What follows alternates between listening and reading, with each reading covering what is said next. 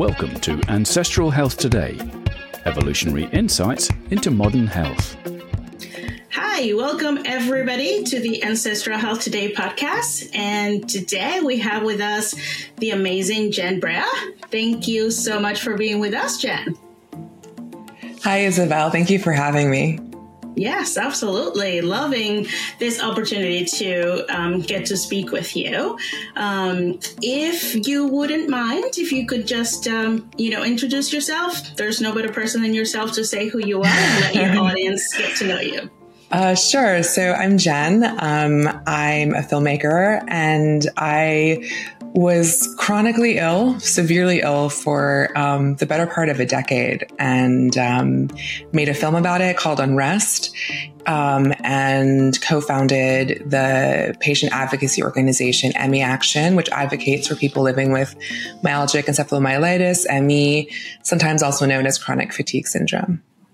Okay, wonderful. Um, so, can you tell us a little bit more about what um, ME CFS, chronic fatigue syndrome, is? Yeah, so um, I guess now, uh, you know, that we're still in the midst of the pandemic, um, ME/CFS is very similar to what many people with long COVID experience. Um, most of us become ill after an acute viral infection, although it can also be triggered by something like uh, physical trauma, surgery, pregnancy. And some people just have a kind of insidious gradual onset. And um, it involves a range of symptoms. Um, the hallmark of which is something called post-exertional malaise, um, which is a really hard thing to understand if you've never experienced it. But it's basically this um, phenomenon where if we exert ourselves cognitively or physically, we get this huge payback, um, and we we crash. And oftentimes, people will be unable to leave their homes or their beds or um, resume their normal level of activity for days, sometimes weeks, sometimes even longer. Um, in addition, a lot of us have um, postural orthostatic tachycardia or POTS, dysautonomia, so dysfunction of the autonomic nervous system. Um, other symptoms include cognitive dysfunction, like forgetting um, you know, having a hard time remembering things, forgetting where you are, running red lights, like mm. not being able to read or think properly, um, and uh, as well as um, symptoms like um, pain and sensory sensitivity. So, so sensitivity to light and to sound. Um, I, at one point, I had like 40 symptoms. Um, it's a really, really complex presentation, and it varies a little bit from patient to patient, but those are um, very common. And it seems like for some reason, um, perhaps due to persistent viral infection or perhaps um, due to the way our immune systems respond to a virus um, or perhaps due to direct damage to the tissues of the body um, or to the brain um, we don't recover and many mm. of us if we're sick for longer than six months may remain ill for the rest of our lives.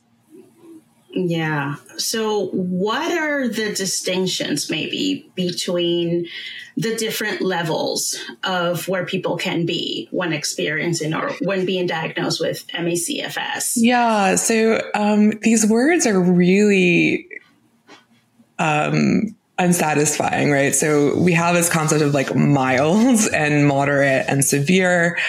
Um, and then even within severe, there's like very severe, profoundly severe. Um, I would say that for a lot of people, um, it is the quote mild, and you know, mild means um, I can still work, but probably that's all I'm doing. And you know, when I get home, I am in bed resting. I am in bed in the weekends. I don't go out and see friends. I don't um, spend the time with my family that I want to spend because in order to maintain a 40 hour work week, um, let's say I need to conserve all of my other energy um, for that and to recover from the effort of of working.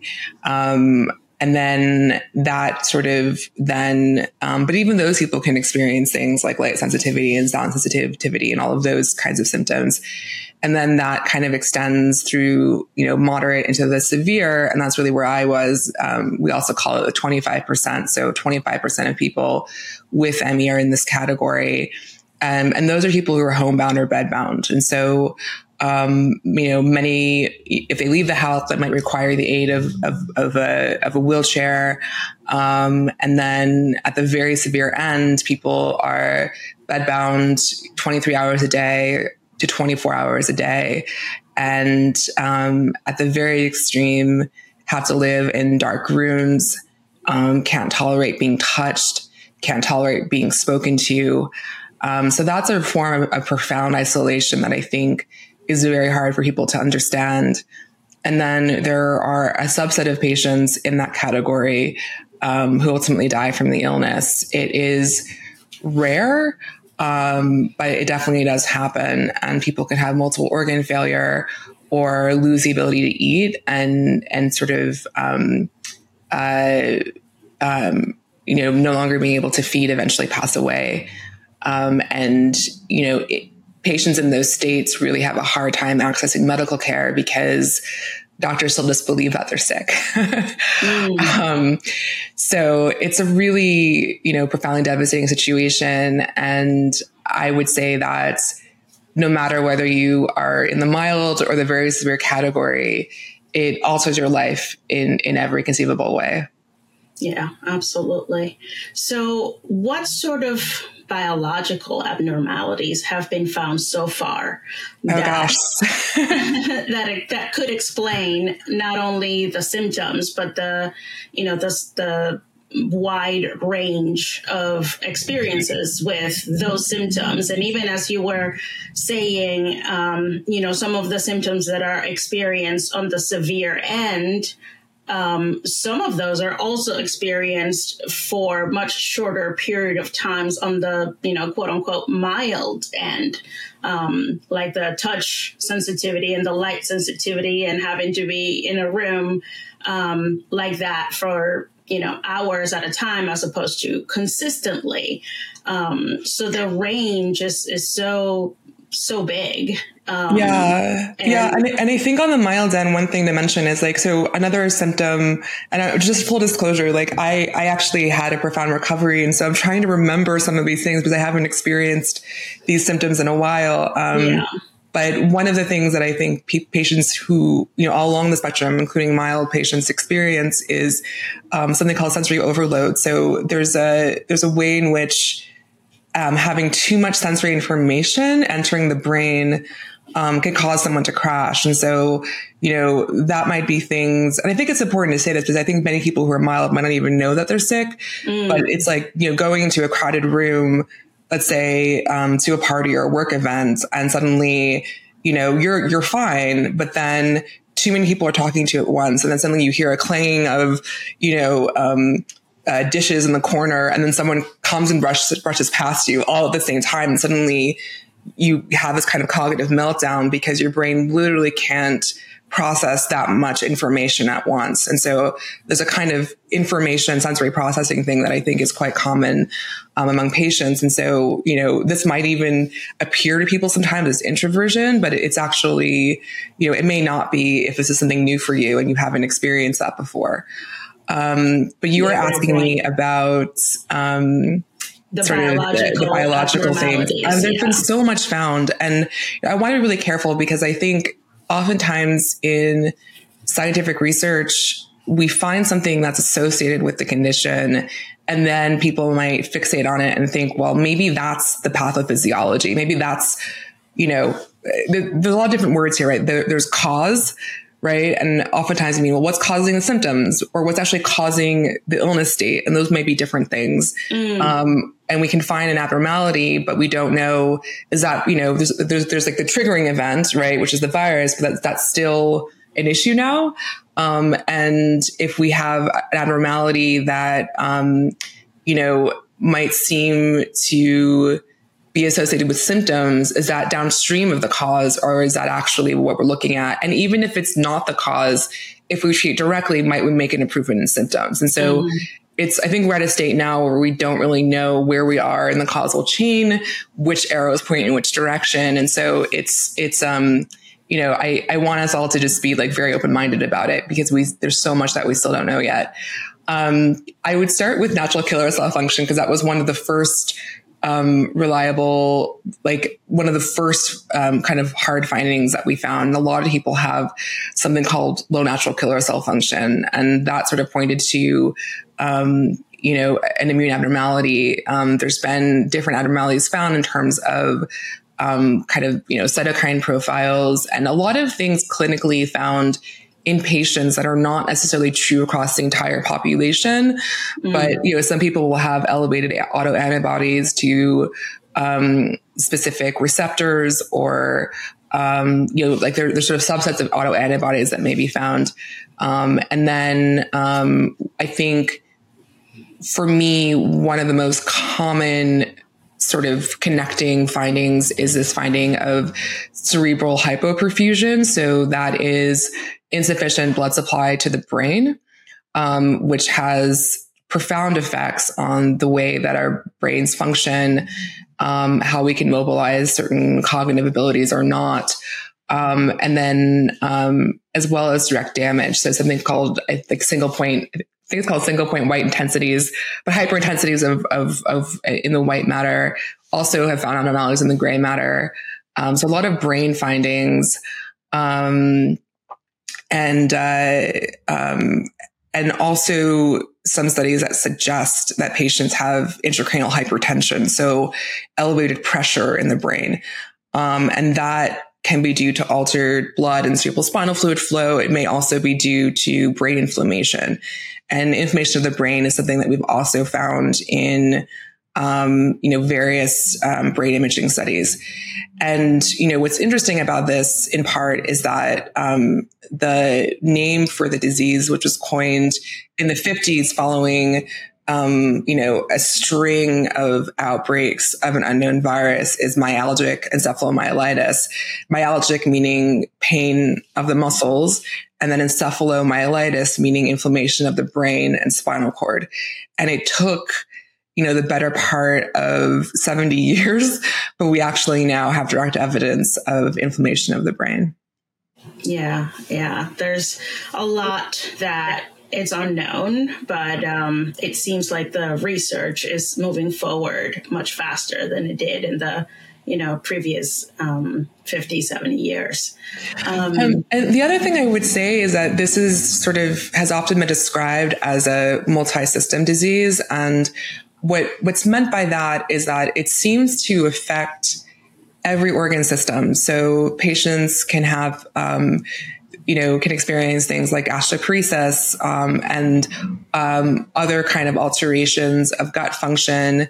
Patients can also, you know, experience um, alterations of heart function. So I mentioned many people have POTS, um, and that's a condition where when you go from laying or sitting to standing, your heart rate shoots, shoots up dramatically. So you might go from a baseline heart rate of you know 80 beats per minute and then you stand up and it's over 140 um, and so um, and there's also been findings of preload failure so cardiac preload failure which is um, you know i'm forgetting which chamber of the heart doesn't fill but the one that's supposed to i think first doesn't fill sufficiently.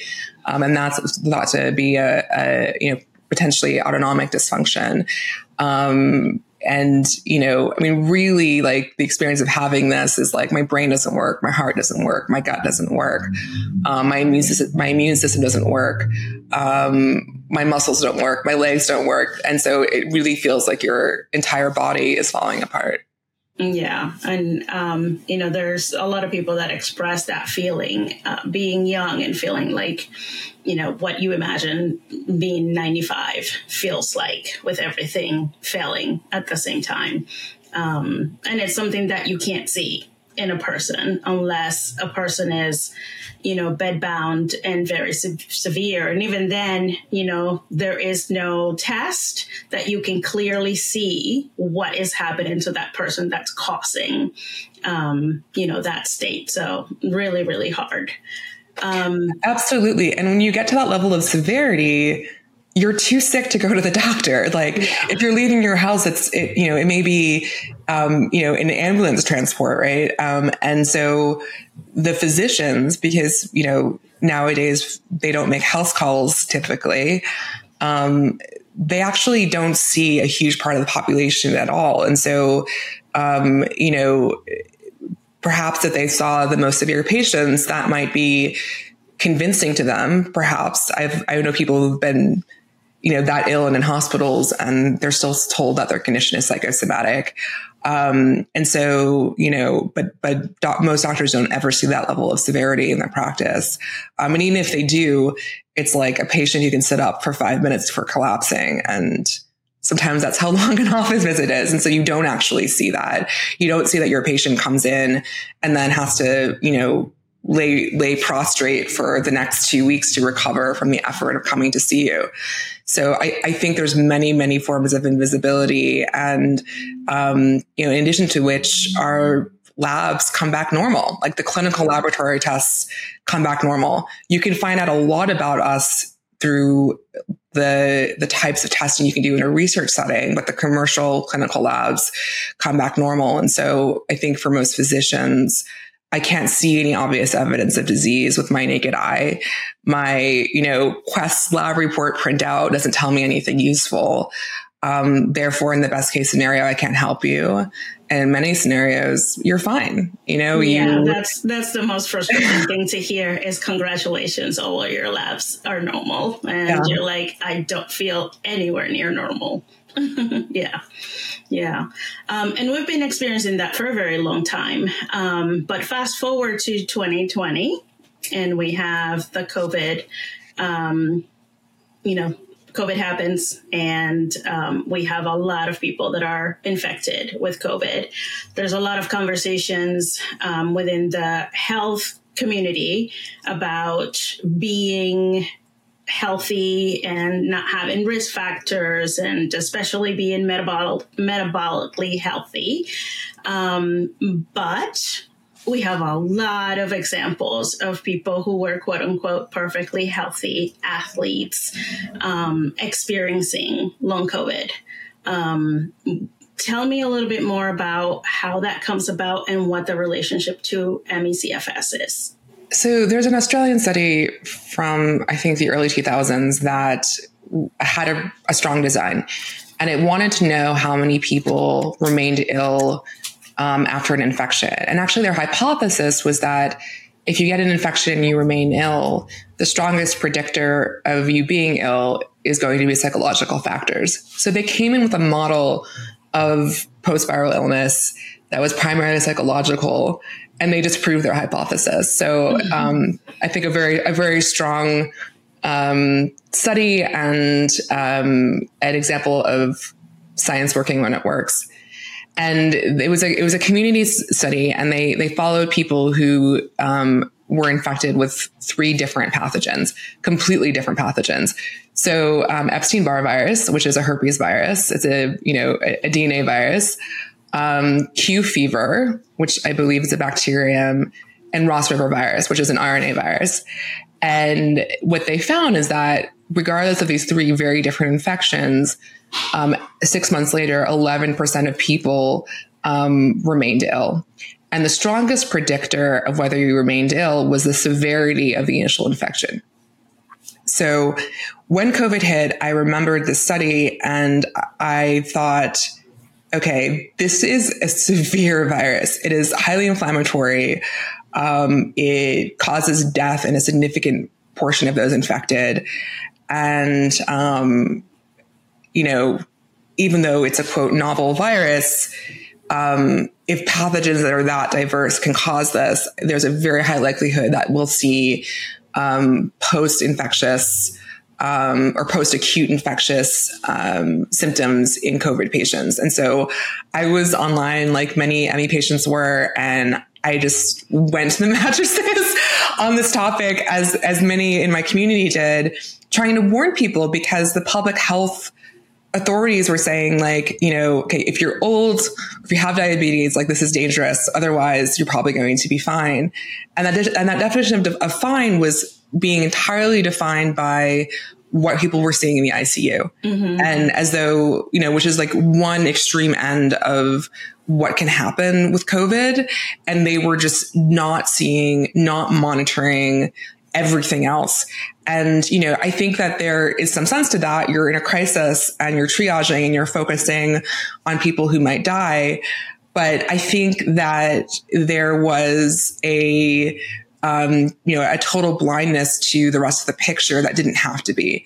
And it didn't have to be in part because ME, um, ME/CFS has existed as a ICD code as a disease category for, you know, uh, uh, over 80 years. But then there's also um, the fact that, you know, this, you know, we saw this with the, you know, the 1918 flu pandemic. Um, we've probably seen this in every outbreak of any infectious, infectious disease ever. And I think that um, part of what's happened in the West is that, you know, with hygiene, um, public hygiene and medical hygiene, and with, um, mass vaccination, um, particularly following the polio vaccine, we just forgot what it's like to have an infectious disease burden. You know, we mm-hmm. have a mm-hmm. seasonal flu and, you know, obviously there's been specific pandemics such as, you know, HIV, but in terms of having communicable diseases that, um, you know, people might get in childhood and die from that, you know, come through and wipe out whole towns. Like we, we just don't have that memory anymore. And, and so I think given that, you know, I would suspect that in the past, you know, perhaps sometime before medicine, like we knew that you could get an infection and it could cripple you for life without killing you.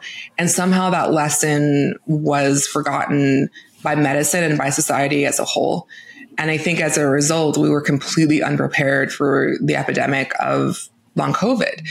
Um, you know, fast forwarding a bit, I mean, my hope is that we'll learn and that we will eventually sort of, you know, in every country's pandemic response plan, will plan for both the acute cases and for the long term ones. And to know that the long term cases are often going to be among those who are young. And so it's it's just a different way that this manifests. You know, if you're older, then perhaps you're more at risk. You know, the old and the young are often more at risk of death from infectious infectious uh, disease, but that you know between old and young is the entire rest of the population, mm. and they are also at risk of something profoundly life altering. Um, the severity of ME is, you know, um, and, and this is according to a, a, World Health Organization measure called the the daily the daily adjusted life year oh, index, I think. Mm-hmm. Um, and when you compare this to cancer, to MS, to um, you know many conditions that are more commonly known in the sort of collective imagination, um, the disability that patients experience is is is far is far more severe. Mm. Um, and I don't think it has to be. I think it's because it's largely untreated that it's that severe. But it, but it is, and and so I think it has to be taken seriously and has to be understood as part of what happens when people get infections. And now, you know, years later, we're discovering that you know, just as in the Australian study that I mentioned of EBV and Ross River and Q fever, one in 10 um, became long term ill after the infection. We're finding the same thing with COVID. One in 10 become long term ill and develop long COVID. So, um, and I, you know, and I also think there's a lot of um, cultural ideas tied up in our inability to see this. I think people want to believe that they're invincible Mm. We have ideas about what youth is. Um, and I think people don't want to see it. They don't want to believe that it's possible. Um, and so it just makes it much harder to convey this. And, you know, a lot of long COVID advocates have conveyed to me that they feel like, um, you know, how political the pandemic has become and also just general fatigue of it. Like people want to forget about it and move mm-hmm. on with mm-hmm. their lives has made it much harder to get the word out that, you know, a lot of people may be at risk um, of developing a long term illness. Yeah. And, and what I see a lot of is the focus on the acute portion of the illness, especially with that fatigue that people experiencing, um, you know, saying that we do not need to have measures in place like we did um, when um, the pandemic was at its height. Um, without a more clear understanding of um, you know how some things do need to be in place for the long-term consequences even though you know the the risk may be um, to a percentage of the population not the population as a whole um, and how do we take care of those people as well. Um, yeah absolutely. so, and I, i'm sorry i would also just say that like the vaccine um, is not 100% effective at preventing long COVID. Um, some numbers that I saw was that it was only only reduced your risk by 15%. And so I think, you know, among some people, there's a sense of, well, you know, I get the vaccine, I get the boosters, therefore um, I'm not at risk of that, of this. And that's absolutely not the case. Like you need masks and, and indoor ventilation or being out of doors in order to protect yourself from developing long COVID. And there's also, um, you know, the, the fact that, and this is very hard to talk about with nuance, um, but the, the, fact that, um, you know, there have been many cases of people who've gotten long COVID following the vaccine. Um, and so it's it's a really complicated landscape. You know, I would say for anybody who kind of bristles at that, it's a medical intervention. You know, whether we're talking about medication or surgery or even latex gloves, like every medical intervention carries the risk of side effects and adverse events for some people. Um, and for for whatever reason, some people's immune systems, um, you know, uh, can't tolerate the vaccination without having a reaction that, you know, potentially triggers the same, you know, same or similar kind of disease process as the infection itself. Yeah, and it's a it's a very delicate topic because the nuance of it um, ne- needs to be explored really deeply, um, and it's it's a very divisive topic that is that people view only in light of their own experiences, right? So, um, and I think that's where you know we need to really be open to the conversations and um, be able to put different lenses on, so we can really understand the depth of the problems and the issues and how we can all collectively yeah. Know, mitigate within our own circumstances. Well, and, and I think we shouldn't be afraid of having conversations like that. I mean, I think, you know, because I think for some people that it often goes to then, okay, well, then what, what do we do for the whole population, right? Do we vaccinate or not? And I don't think that that's really the question. I think we can, um, you know, I, I think the question is finding out, well, who's at risk, right? Like, mm-hmm. why are some people having adverse events? what might be different about them as compared to the general population? Are there risk groups we haven't identified? And, and I think if we can get there, then we can actually apply medicine thoughtfully, yeah. um, and, and, and help people understand how to, how to protect themselves. Yeah, absolutely. So talking about nuance, um, let's pivot a little bit to um, ancestral health.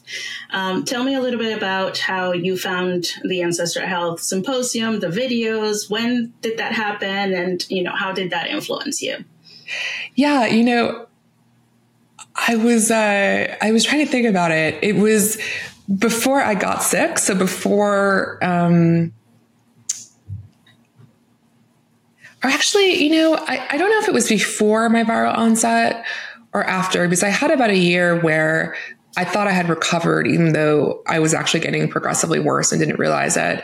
So it was somewhere in there. And I was actually organizing a TEDx conference. I was a graduate student at Harvard at the time. And I um, was organizing a TEDx uh, and the theme was thrive, and it was all about um, the human body and health um, and mental well-being, but it was really focused on sort of what are how should we live and what are the ways that um, you know the impact of how we live on our health um, and how can we all kind of nurture good health for the long run. And so um, you know I, that kind of thinking had been a part of how i was raised. Um, both my parents are actually chiropractors and naturopaths. Um, and and so and I you know I remember my father getting really into um, ancestral health or ancestral thinking. I think you know when I was in high school, so I think before um,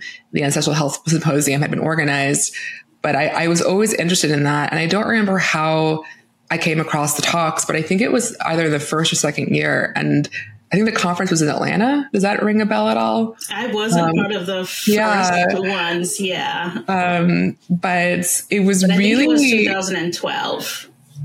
Yeah, well, it was really revolutionary for me because, and it was also at the beginning of the quantified self movement. Like I was in Cambridge, and so a lot of people at MIT were somehow involved in that, and it was just very popular. And so I started tracking myself and gathering lots of data. I was doing a master's degree in stats in addition to my PhD. And so I was, it just kind of appealed to me to like gather data and study myself. And so, um, that was a part of that kind of ecosystem. And I remember, um, you know, learning things and being exposed to new ideas. And every, every talk was just fascinating because these were things that we were not talking about, I think, in society and we're not talking about in, um, in the medical system. And, you know, I think I had some sense that I was not in the health I wanted to be in, but also at that point, it was too vague and not really life limiting in the way that I would go and seek medical care. And so I think that's what really drew me to it. And, um, and also just this, you know, realizing that when I slept well and in darkness and I was in nature and in sun and I ate a certain way and all of these things and I moved a certain way, I felt better, you know? And so that really appealed to me. Yeah. So tell me a little bit more about even further back. You mentioned that your parents were chiropractor and naturopath. So tell me a little bit about growing up and adolescence and, you know, the state of your health during those times. Yeah. Well, I think like, you know, uh, among that set of people that like wants to be healthy and is super focused on like health and well-being, I think what is considered health and well-being has evolved a lot over time or, or, you know, I mean, there's some certain things I think still remain, but I remember, you know, growing up in New York in the eighties, it was very much about like our health food store, sprouted bread, um, and you know, just like there's certain foods that were just never allowed in the house that I think would have been thought of as standard. And, and you know, in that in those days, it was like Captain Crunch and, and Coke and whatever. Um, but um, I think like there was definitely a tendency to look critically at conventional medicine um, and a tendency to believe that working with the body in a gentler way and in using nutrition and supplements to create a, a better state of health um, that that uh, would that that was the right approach or at least the right mm. frontline approach you know and i would say growing up like you know, my parents would have solutions to things that were not conventional medicine that would seem like magic, like how to shorten a cold or how to, you know, um, uh, um, I'm trying to think. Oh God, I, I shouldn't even go into this because some of it will just sound totally insane. But like, it was just as a child, it was just like very clear to me that some of the things that they were doing um, really had value and and some of those things were also just based on like traditional remedies and things that people had probably been doing for hundreds of years um, to deal with you know the kind of typical things that one might encounter in terms of being, you know, being sick as a healthy person.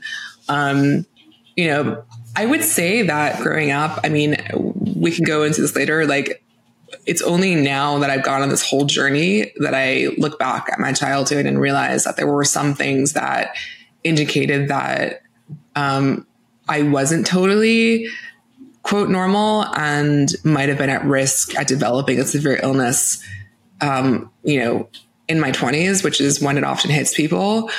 Um, you know, I got frequent infections. There was like a, there was a period of time where I just got bronchitis all the time. Mm. Um, and I, w- I was definitely sick and out of school more than the average person.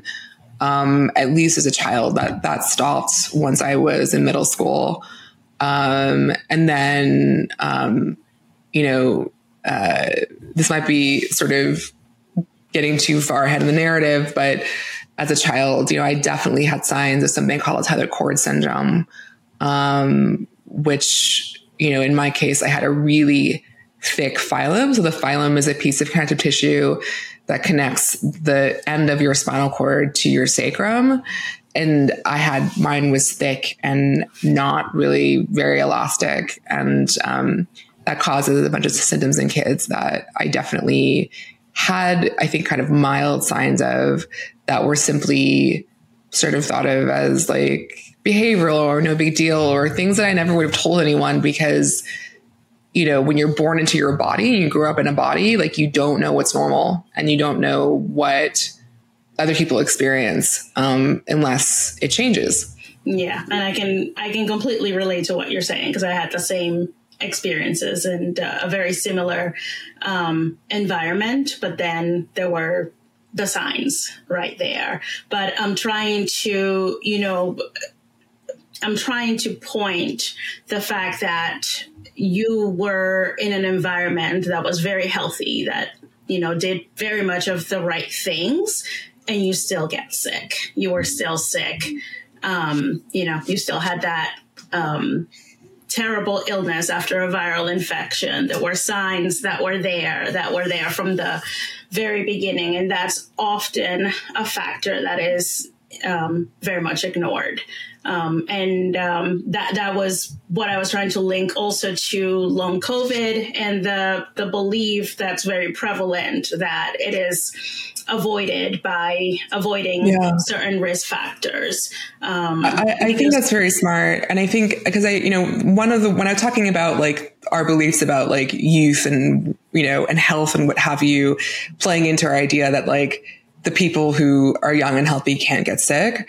I think, you know, the word that I thought that I wanted to mention was, was ableism. And I think that's a really helpful concept for understanding at least aspects of this. And I think the other aspect that you're mentioning that I think is also a part of ableism is this idea that if we just do everything right, like if we eat well and we sleep well, and if I watch all the ancestral health talks imaginable and I follow everyone's good advice and I just live perfectly, that, um, you know, I can avoid certain things or that that will heal me. And I, am not saying that that's like a common perception in, um, in this community, but I think more broadly, there is this idea that, you know, it, it, it's almost re- religious. Like if I just live the right way, then everything will be okay. Um, and that's not true for most people. Mm-hmm. Um, it may not be true for anyone. I, I don't think there's any guarantee of that. And oftentimes, whether it's something within our own bodies or something external to us, there's just a lot that's, you know, perhaps not in our control or that we don't understand. And yeah. I think we have to sort of deal with that complexity of, you know, yes, like doing the quote right things can get us a lot, but that the right things might not be the right things for everyone. And also that um, even so, there may still be other things that we encounter um, that require a different approach.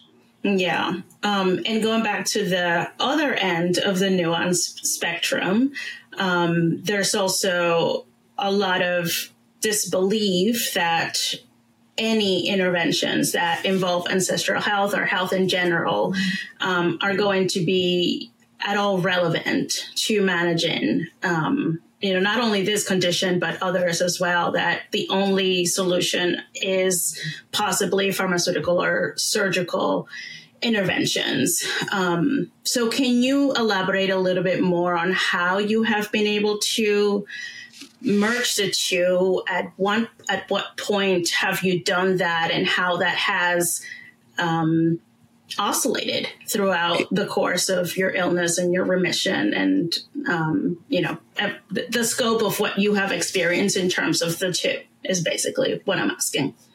Yeah well i think one thing that was clear to me or one thing that i kind of held as a truth was that with some of the interventions that you know may be popular or common in, in a community like ancestral health um, it it kind of doesn't matter if it makes you feel better or not. Like, I mean, it makes you feel worse. You, you should listen to that. But there's a lot of things where I was just like, even though I'm sick with this one thing, I'm still a human with a body. And I know that these things are good for humans. So to the extent that I mm. should do this, I, I should, to the extent that I, I can, I should still do these things because, you know, even if they don't make you feel better, in a, in a global sense or even an immediate sense, um, you know, I, I want to be well and I also don't want to develop other conditions. Mm-hmm. Um, and so, you know, I, I think these are tools that, you know, are potentially useful, um, just to nourish and support your body as best you can so that it has the resources um, to heal as well as it's able to and to defend itself from other things that you know could potentially arise. So so i think there's that right? Like it's like it, just because it's not something might not be a solution to a specific illness doesn't mean that it, it's not still important. Um you know I, I would say though that like because um, and now I might just sort of trying to like not weave the science of my own story too closely because I think there's a lot that we don't know scientifically know, but if this is a condition where people have low blood flow to the brain, that means that they are hypoxic in their nervous tissues, meaning they have low oxygen supply. Um, when you have low oxygen, your body is, you know, eventually forced to use glycolysis or anaerobic metabolism to derive energy, which produces a lot of waste products. Um, and also can ignite inflammatory responses in the body. And so knowing that your brain doesn't have a lot of energy, knowing that there might have been direct damage or, um, you know, a, a, kind of ongoing, um, uh, you know, trauma to the brain, um, what's good for brain health?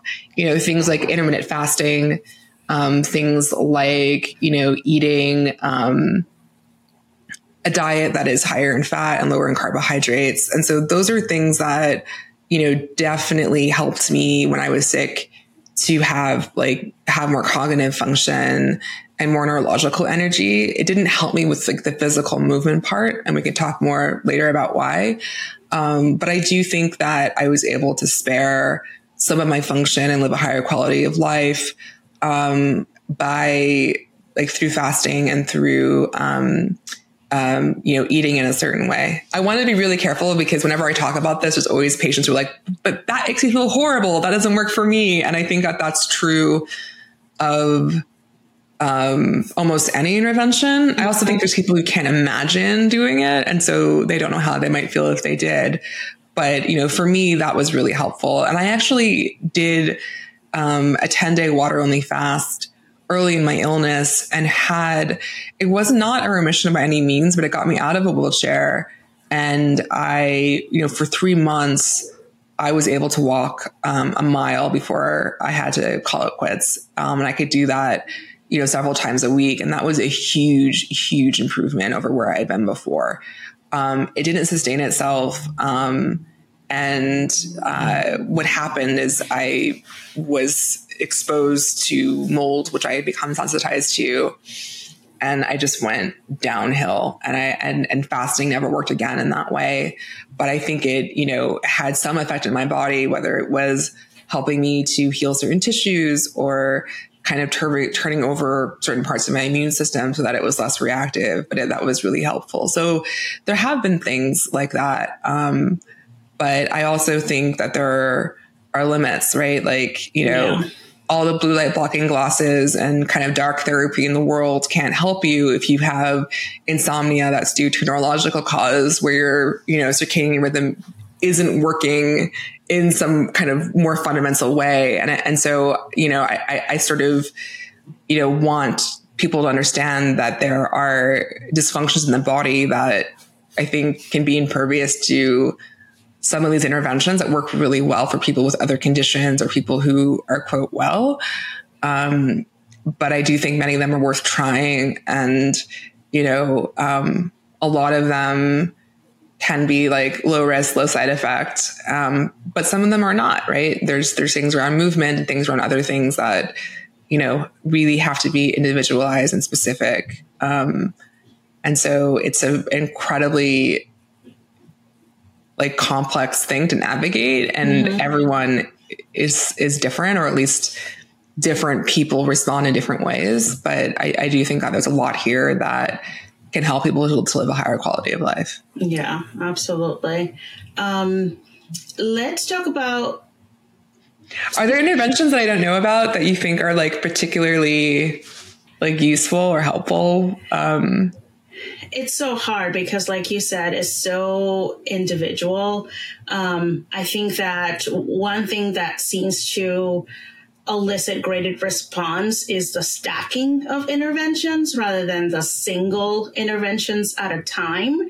Um, but also being in a you know in a more severe end of the spectrum it's incredibly difficult to apply one thing as a you know never let alone multiple things at the same time um, but yeah that seems to be in my observation the approach of doing things together first and then removing things in order to see if there are negative effects when you do um, seems to be much more effective than adding one thing at a time. Um, well, and I, I wonder if one is more mildly affected if your body actually has more resources to respond to the interventions and to um, to, to self heal. I, I, do think you know one of the things that um, we kind of know anecdotally, we know that if you don't rest and you don't pace after you get a virus um, and you're at risk for this or, or you develop a kind of post-viral condition, you can get much, much worse. But we also have some anecdotal evidence that people who um, did get sick and within those first few months or that first year rested aggressively, um, that some people were able to achieve remission um, and so I do think that there is something to the body's ability to heal that if it can be supported well, um, can help to prevent a long-term illness in some people. And I think that that's really important. Like I think some of these interventions, you know, may help to move you along the spectrum towards um, a higher level of function or a higher quality of life. But I actually think where they might be most profound isn't helping to prevent people from getting sick in the first place. Mm-hmm, mm-hmm. Um, and, and, I think don't live, I, we don't live in a culture that of prevention of rest. There's there's yeah. a you know a lot of discussion about prevention, but rest is not part of that discussion um, in so many circles. And um, you know, on the contrary, there's a lot of discussion of you know, don't let a sickness, uh, an acute illness, get you down, get back in the gym, get back. Yeah, you, know, thought of it was like heroic if you if you overcome it. And like I think this may have changed at least somewhat, but like it used to be like if you had a cold or flu and you showed up at work and you were still working, somehow that was like the heroic thing to do, or you were like, I'm not going to let my team down. I'm going to show up at yeah. work and I'm going to get everyone around me sick, but I'm here working. Yes. Um, and I, I think I mean, just nuts, right? But I think I think there's uh, yeah, our culture around illness and sickness doesn't make sense and actually contributes to more illness. Yeah, it absolutely does. Um, so yeah, along the, the, the lines of interventions, um, you were mentioning fasting, and that's something that at one point was absolutely terrible for me. I, got me so much sicker and I just could not do it. And then at a later point, um, it was a fantastic intervention. So it's just, it just depended on what the factors were at that time. Um, so let's talk a little bit about you know the resting factor and how that plays into sickness behavior in ME/CFS and long COVID. And if you can explain for the audience first what that is, because I know that it'll be a lot of people that are not familiar with the term, and also the way the term sounds makes it sound, even though it's a, it is a scientific term, makes it sound as it is a um, a choice, as it is a behavior that you choose to exert. So let's talk about that. So I actually know next to nothing about sickness behavior. Um, I had to look it up. I mean, I've heard it so many times, and part of why I think I never learned anything about it is because it was, you know, sometimes in research, like used to explain the condition when I I just you know felt strongly that that was insufficient. Mm-hmm. Um, but I mean, I, I, I believe that it describes like the set of um, behaviors that um, we engage in when when we're ill, like not wanting to move, not wanting to eat, um, sleeping, all of these things, which are probably protective behaviors when you're recovering from an acute illness. Um, and uh, I was also reading that there are specific kind of um, inflammatory molecules that will trigger um, the brain to have the body um, engage in these behaviors. Um, and we see we see this in people with ME, but I tend to associate that with the acute illness in the first few years um, that uh, people may actually still be fighting a persistent infection. And so their bodies continue to engage in this behavior. And one of the things that was found is that after the first few years, um, people's immune systems kind of, you know, one re- research, one researcher said that they exhaust, but they basically kind of stop fighting or stop behaving as though they're fighting um, an infection. And then actually, a lot of people stop being able to mount an immune response at all. So in my case, um, I just stopped being sick. Like I sick, meaning like I stopped getting colds and flus and those kinds of things. If someone in my house had a cold or a flu, I would feel awful, but I would not mount like a sickness behavior response or a normal immune response. Um, and so it seemed like at some point my body stopped being able to do that. Oh wow, that's that's fascinating and very interesting. Um, it is used also in the community to describe symptoms um, because it's what is used in the literature, um, and that's you know I know a lot, a lot of people um, give me flack for not liking the term because it is used in the you know in the clinical and, and the research lit- literature to describe the ongoing um, symptoms that are characteristic of ME/CFS and long COVID. Um, but what the problem that I have with it is that when people outside of academia or you know medicine or the community that has ME/CFS hears that term, it is very easily associated with um, a behavior that um, seems to be or that can be interpreted as psychosomatic uh, when in fact it is a very physical response. Yeah, I mean, these coins get, I'm sorry, these terms get coined by academics and you know, it's to develop a common language to help facilitate scientific conversation. But I think they very rarely think about what will happen when those terms are in the wild and how they'll be perceived or you know used by others um, in ways that might not conform with their initial intention um, you know I, it's interesting because I, I would you know i could imagine that people with long covid might relate to or experience that more. But I think that that is more a feature of the earlier part of the illness. Um, and, you know, according to at least one researcher, um, you know, that's kind of roughly the first three years. And, you know, there's nobody who has had long COVID for, for, for longer than that. And so I think, um, yeah, I mean, but it, but it, it, it does, at least in, in ME, does seem to shift um, and become something different after a certain number of years.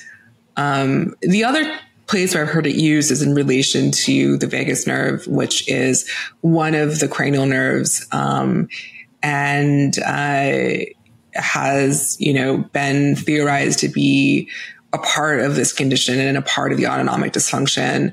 And I think there's like perhaps some overlap in symptoms or at least the words we use to describe them when mm-hmm. we're talking about normal healthy sickness behavior maybe we can call it sickness response or um, you know kind of uh, you know virus fighting protective physical responses to an infection. I, am not sure how, what a better word is, but it's like when it comes to sickness behavior, uh, like a healthy, normal response. And what happens when you have autonomic dysfunction, I think that there may be overlap in symptoms, or again, at least the words we use to describe them, right? Like you can sleep a lot because you're mounting a normal sickness behavior response, or you can sleep a lot because you have dysautonomia. Yeah. right. And, and that's, you know, perhaps not the same thing. Yeah, absolutely. And and and and, and feeling like you don't want to eat because you're ill is different than having gastroparesis. Mm-hmm. Yeah, yeah, absolutely. Um, so tell me a little bit about your um, remission story. How did that happen? For people that haven't seen your film, if you can do a little bit of a summary of you know what led to it, um, and what have you been doing since then? Sure. So um, I was um, so. Uh, as I mentioned, I made a documentary film called Unrest, um, and it ends in this really ambiguous place. I mean, the, the story of the film was really, my story, at least in the film, was really about being a newly ill patient and learning how to be disabled, learning how to live with a disability and also um, uh, to be disabled as an identity and as a member of a community and as something that was, um, you know, a source of, um, community and strength and purpose. And by the end of the film, I'm still sick. I'm still very sick, but um, I have found a lot of treasures along the way in terms of the people that I've met and the experiences I've had. And the film um, premiered at Sundance and had a theatrical release and got a huge amount of press. And what was interesting about this, it was sort of twofold. And we had tons of screenings. We had a whole impact campaign with lots of community screenings. And I, I probably met thousands of people in person and received emails from many thousands more. And I had a lot of people telling me, I don't have ME. I don't have your diagnosis. I have fibromyalgia or um, um, Ehlers-Danlos syndrome or um, POTS or, you know, a number, actually a select number of other conditions. But, you know, pointing to the screen in the movie theater, like that is my life. Like mm-hmm. that is what I live every day. And so that in conjunction to being put in touch with people who had the resources to see a lot of specialists and to receive multiple diagnoses I began to wonder if these conditions might be related, not only in the sense that, um, you know, oh, we are all living with chronic illnesses, and so we feel a sense of solidarity. Because I think that that was there, but um, the sense that, like, actually, many people living with these conditions have multiple diagnoses. They just don't know it yet and they haven't been diagnosed because most people only have the resources or the, the, the, local care to get one diagnosis, not to get five or six or seven or 10. And I think 10 is what I ultimately ended up with. Um, and so as I was doing this, I also ended up getting um, surgery for thyroid cancer. So I had a, a form of thyroid cancer that is sort of not considered cancer anymore, but I waited a long time to have the surgery for a number of reasons, in part because um, I had some real concerns that it might make me worse. And there was nobody who could talk to me about what those risks were. But I had, you know, fulfilled my obligation. I had promised to make and finish this film. And so I had f- fulfilled those obligations and went to have surgery. And after surgery, everything fell apart in an entirely new way.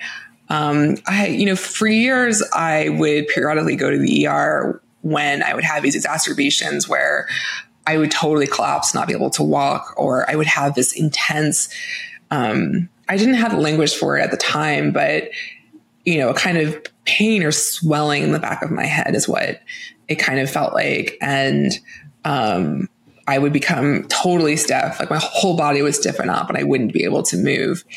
Um, and, um, but what happened after the surgery was that um, I would have these really long apneas. And people hear apnea, they automatically go to sleep apnea. Mm-hmm. I have no idea what was happening when I was sleeping, when I was having apneas, when I was fully conscious, particularly if I was laying flat on, on my back.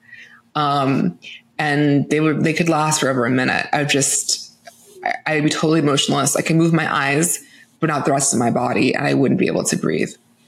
Um, and then um, that progressed to I if I would try to stand up, I would block out, um, collapse on the floor, um, not breathing. So the combination of being unconscious and not breathing is actually quite scary, and I think you know potentially quite dangerous. At the same time, with the release of the film, I'm sorry, this is why I was talking about the press. Um, there was a neurosurgeon who reached out to me and he had actually heard my story on NPR and um, he's a neurosurgeon, a vascular neurosurgeon who specializes in treating um, people with um, um, Ehlers-Danlos syndrome (EDS), and he heard my me describe my symptoms as I, as I described them in my TED talk, and he said, "You sound like one of my patients." mm. um, and he went and saw my film and in my film is my MRI. He looked at my MRI on his iPhone in my movie and saw an abnormality that all the radiology reports had missed. Um, and so I started to consult with him. And then through him and through a patient um, n- named uh, Jeff Woods, um, I um, started to suspect that I had cranial cervical instability, which is a condition where um, your either your like your the ligaments in your neck become compromised um, such that you're no longer able to hold your skull in stable relationship to your um, your first uh, vertebra to, to, to C1. In my case, it actually wasn't the ligaments; it was the joint capsule that had become compromised. Mm. And so I, um, and why that's important is that um, the imaging that's used to diagnose this, which is um, you know typically a cervical MRI, was completely normal. I didn't have abnormal measurements at all, um, and so it really is a miracle that I was diagnosed at all. Because even I'm sorry, there's just an ambulance behind me. Um, it really was a miracle that I was diagnosed at all because even the top specialist in cranial cervical instability would have um, probably screamed me out and told me I didn't have it. Mm-hmm, mm-hmm. um, but my symptoms were so severe and had become so clear um, that um, my my internist was able to um, get me in with a specialist, uh, and um, he I think was at first doubtful that um, I had it because I didn't meet his criteria.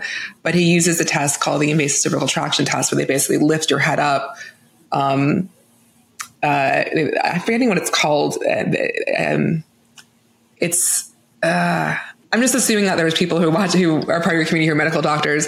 Uh, I'm forgetting what it's called. It's like you know some some you know, one or two people's names, but it's basically this sort of apparatus that goes around your head with screws and then you lift the head up um, uh, with a uh, through a pulley system.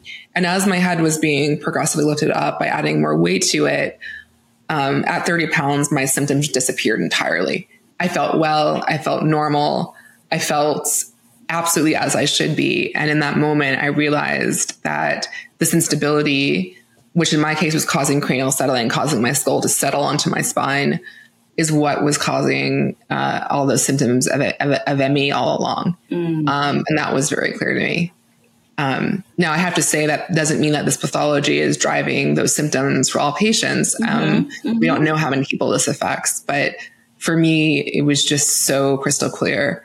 And I knew that if I had a fusion and that fusion could mimic what the traction did, that I, I would be fine. so, um, that, that, that is what happened. Um, unusually, so it's very common to have both cranial cervical instability and tethered cord syndrome. And what I would say, or what I believe, that tethered cord syndrome is the first pathology that you have it as a child, and as you grow, your spine develops in such a way that it tries to accommodate the tether. So you have this increased tension on the spinal cord from the, the tethered cord from a filum that's either too thick or is not stretchy enough or is inappropriately attached to the inside of, of the of the canal and as such as you as you grow taller and develop you start to try to accommodate it in order to basically keep your spinal canal functionally as short as it possibly can be. And so I think some people develop scoliosis, some people develop severe kyphosis um, of, the, of the thoracic spine. And that's, that's what happened to me. I, I, had hunched up shoulders. My mom would always tell me to like, she, th- she thought it was because of my backpack. Um, I think nowadays, you know, a mom might say it's because you're on your phone too much, but this is actually like something that is, uh, a developmental condition that is happening in response to the, the, tethered cord. And she would always tell me to put my shoulders back, but I literally wasn't unable to until I had had my surgeries. Um, and so I do think that having the tethered cord, because of all of the changes to the spine that happens as you grow, I think it makes the cranial cervical junction, which is already you know one of the most vulnerable parts of the human body, even more vulnerable. So that things like an infection or like a traumatic accident can kind of tip, tip people over the edge into like you know blatant pathology where they start having severe neurological symptoms re- related to the cranial cervical junction. And um, the um, and so a week which is the, which is the unusual part a week after my fusion i had the, the surgery for my tethered cord so they stipped my filum and I felt amazing. I felt relaxed in a way that I never had. And these symptoms that I had all my life, particularly around, you know, just being able to walk properly and having, um, you know, I, I always had urinary urgency I didn't know that. Like, you know, I was the type of person where, um, if I had to pee, I had to pee like pretty quickly. Um, but it was, it was relatively subtle. It didn't really alter my life in any way and suddenly I just like wasn't peeing as much and like it was totally chill. um, and I felt this kind of calm in my body, like this deep relaxation and wellness in my body that I had never experienced before. And, you know, we know that some of these conditions are associated with things like anxiety and ADHD.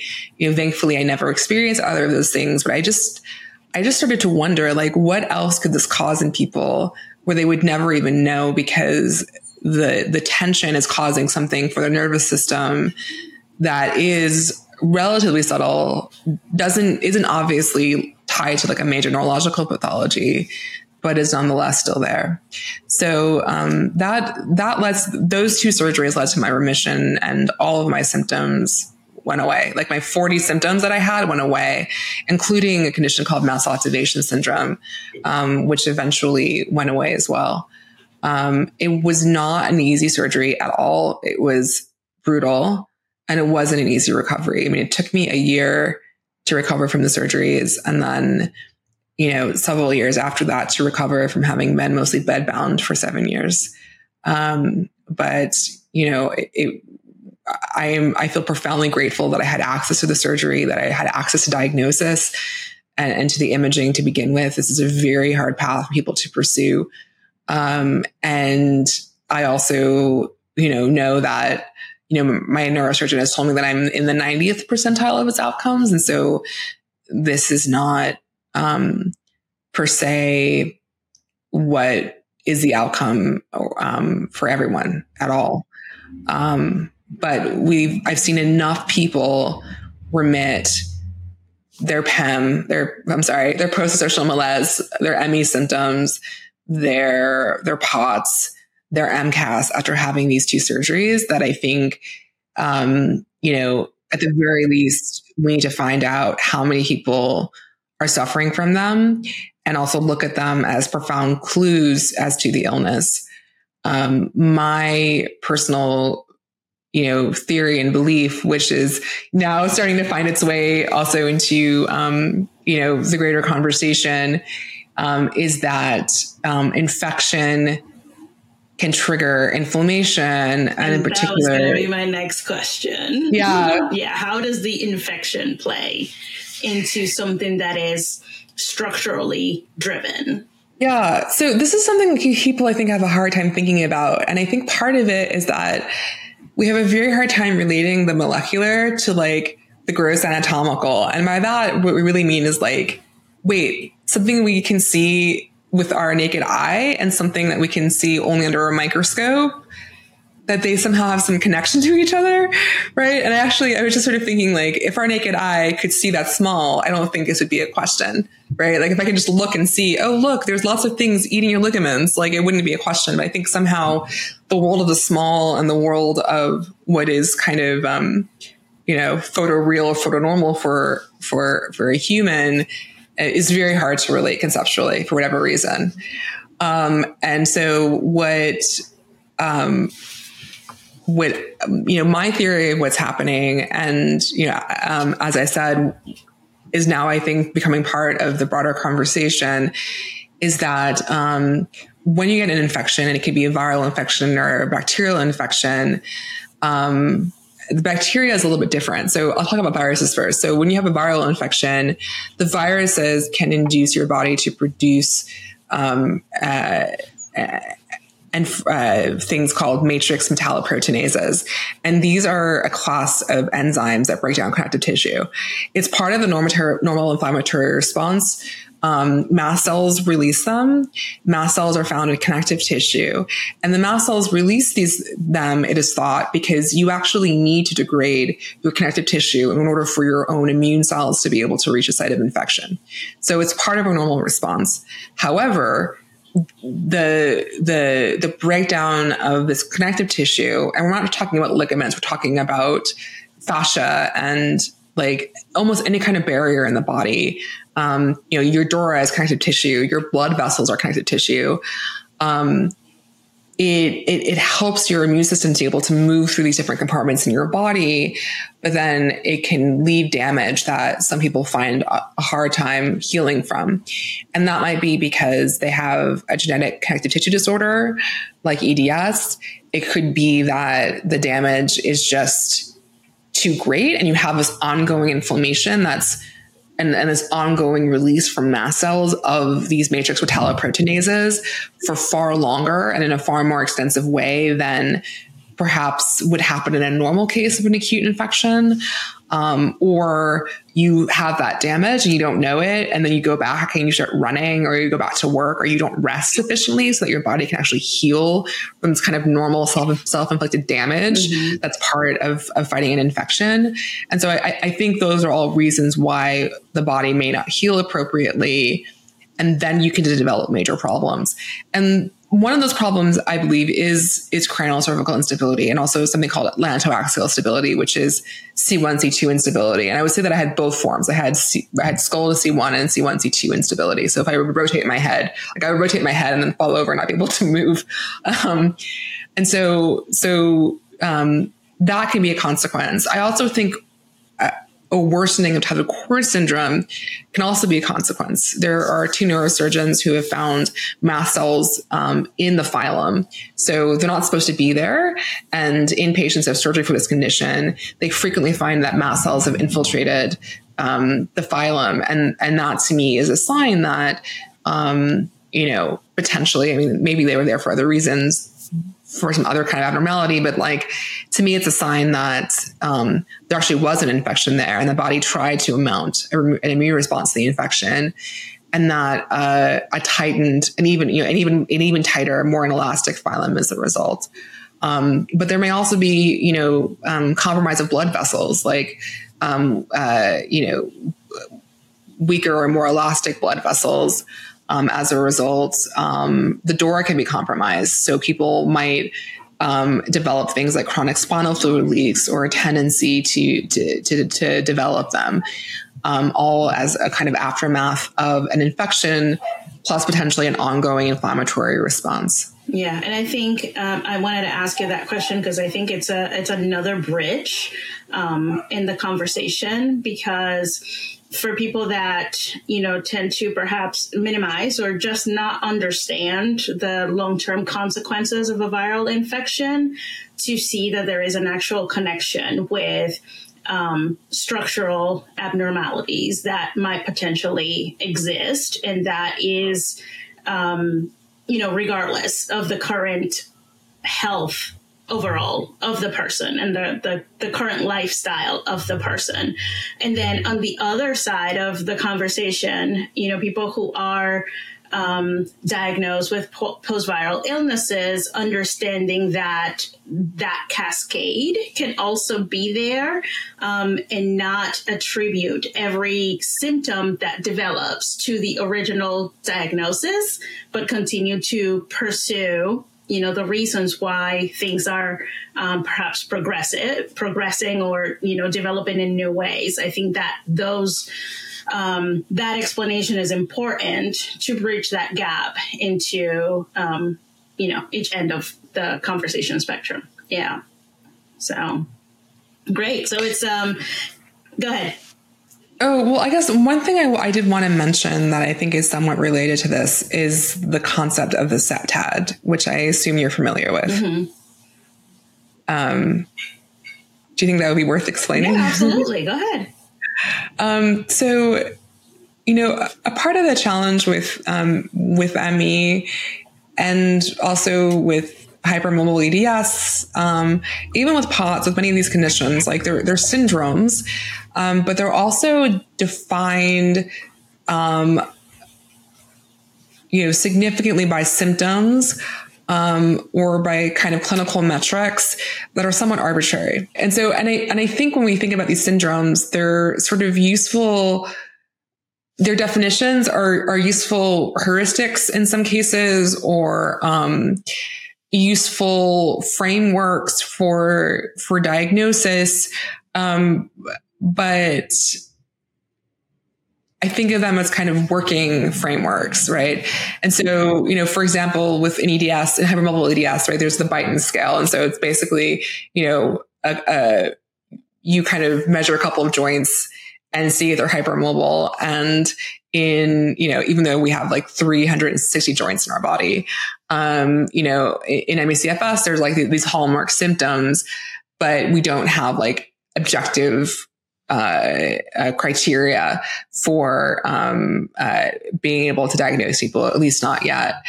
Um, the SEPTAD is also a framework, and I think it is really useful. I don't know that it's um, you know, I don't think it's the the end all or the end state, but I think it is a progression.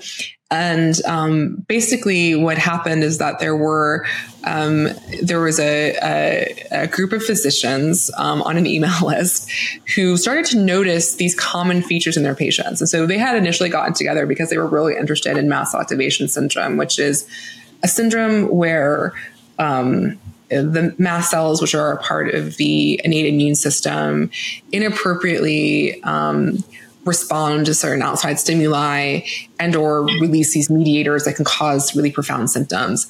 The um, because your mast cells are located in your connective tissue, um, it can also be thought of on its own as a connective tissue disease.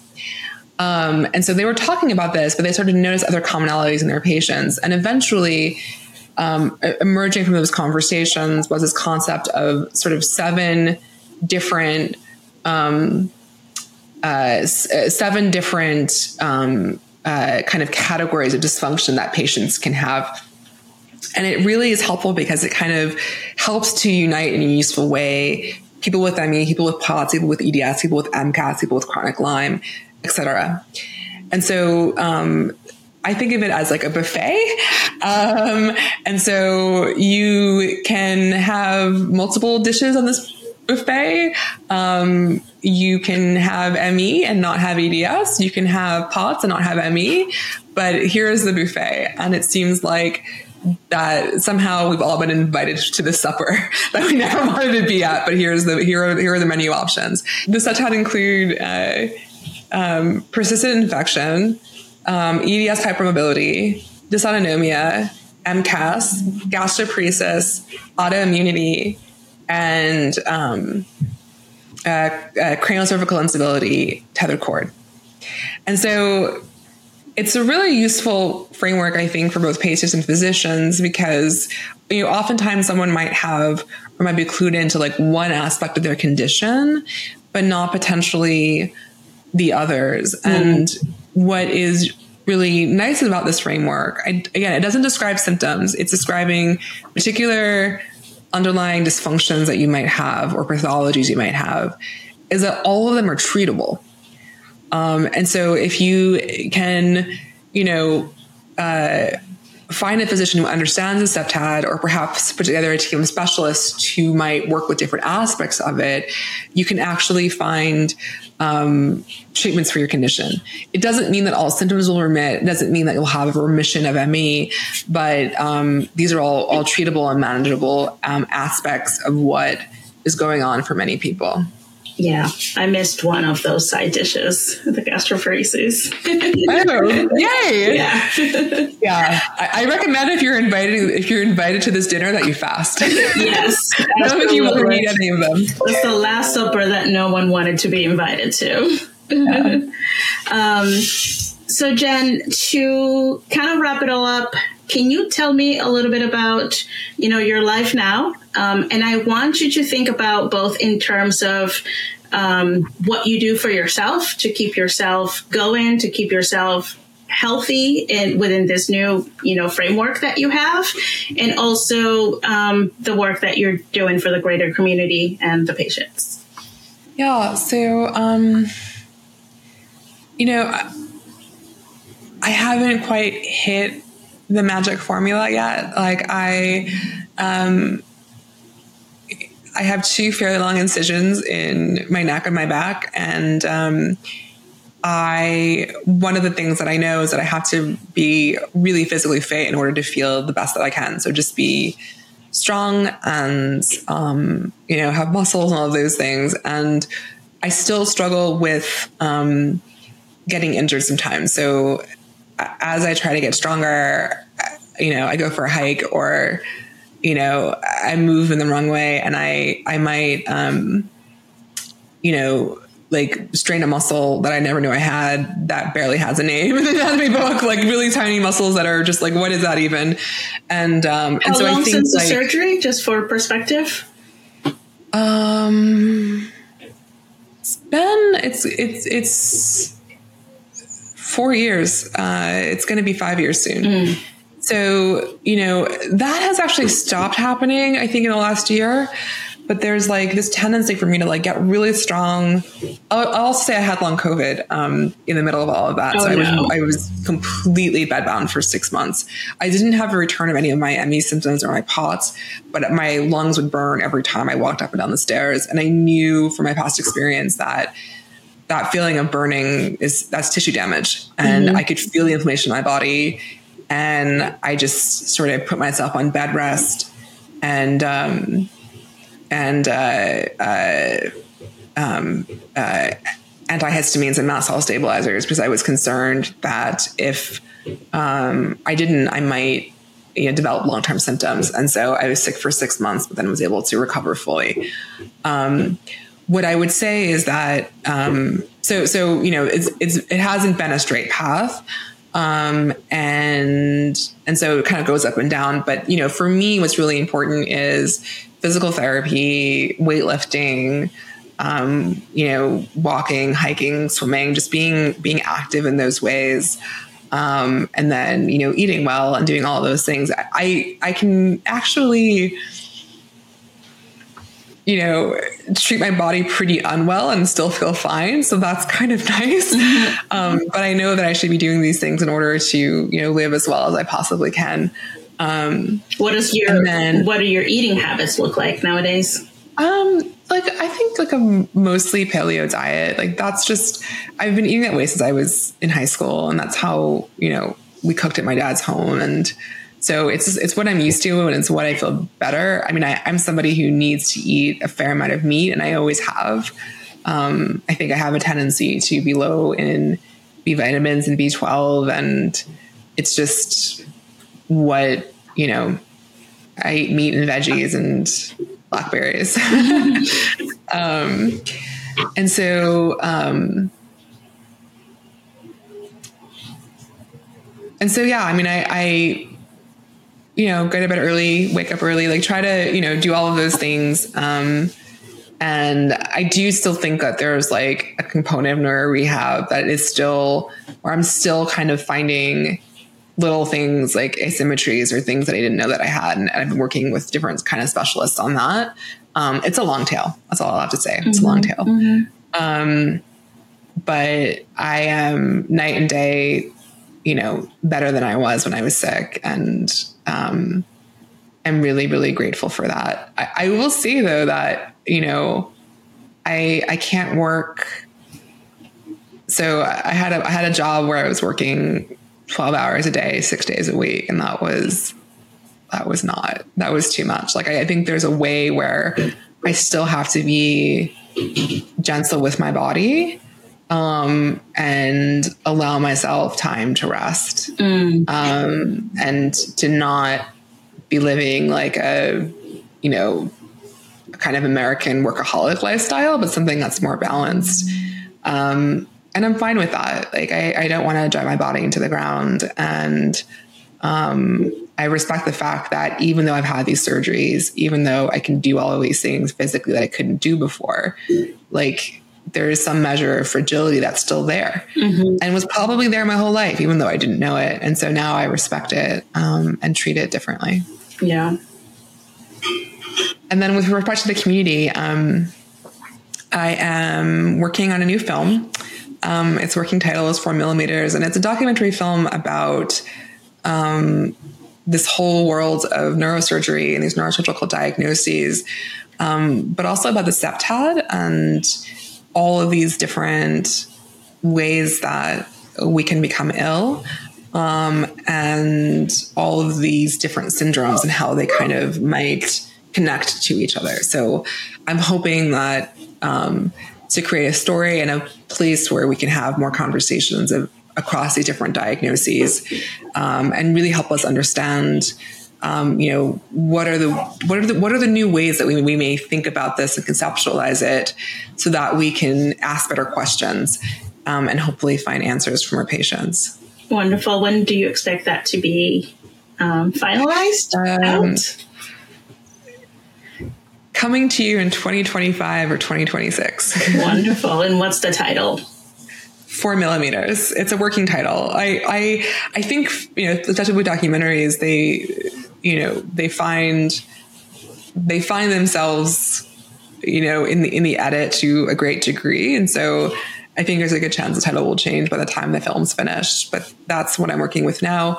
Four millimeters was the distance by which my skull was sinking onto my spine. And I'm still a bit awestruck how such a seemingly short distance could have caused such profound effects on my life. Yeah, I had a feeling it was uh, something to do with uh, that direction.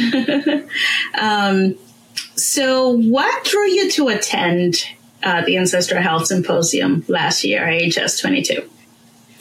Honestly, it was, um, I thought it would be a fun date. um, so my husband is also really into ancestral health and um, we live just outside of Los Angeles. And when we realized it's going to be LA in LA this year, like we had been watching these talks, these videos at home and geeking out about them together for so many years. Like he's really into health and, and into ancestral health. Um, and so when we realized it would be here, we were like, let's go together. Let's just see what it's like. Let's see what everyone's like. And so it was fun. And it was really nice to be able to actually meet the community. Um, it was lovely to meet you um, and to meet Tess and to meet so many others and um, to sort of realize that. Uh, yeah, these conversations are happening with, within that community.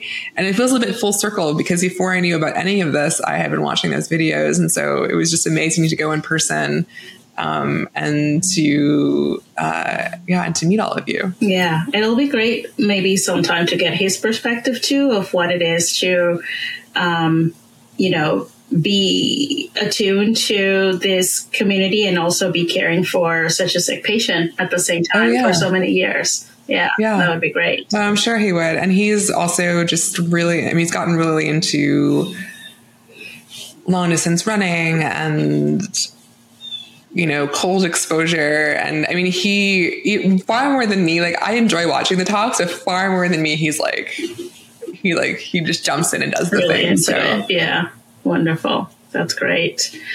Well, we're coming up to um, a long time here. Really, really, really appre- appreciate your um, generosity with your time. I know that you're very busy and doing a lot of great things for this community. Um, so we are very thankful to have you here. How can people find you?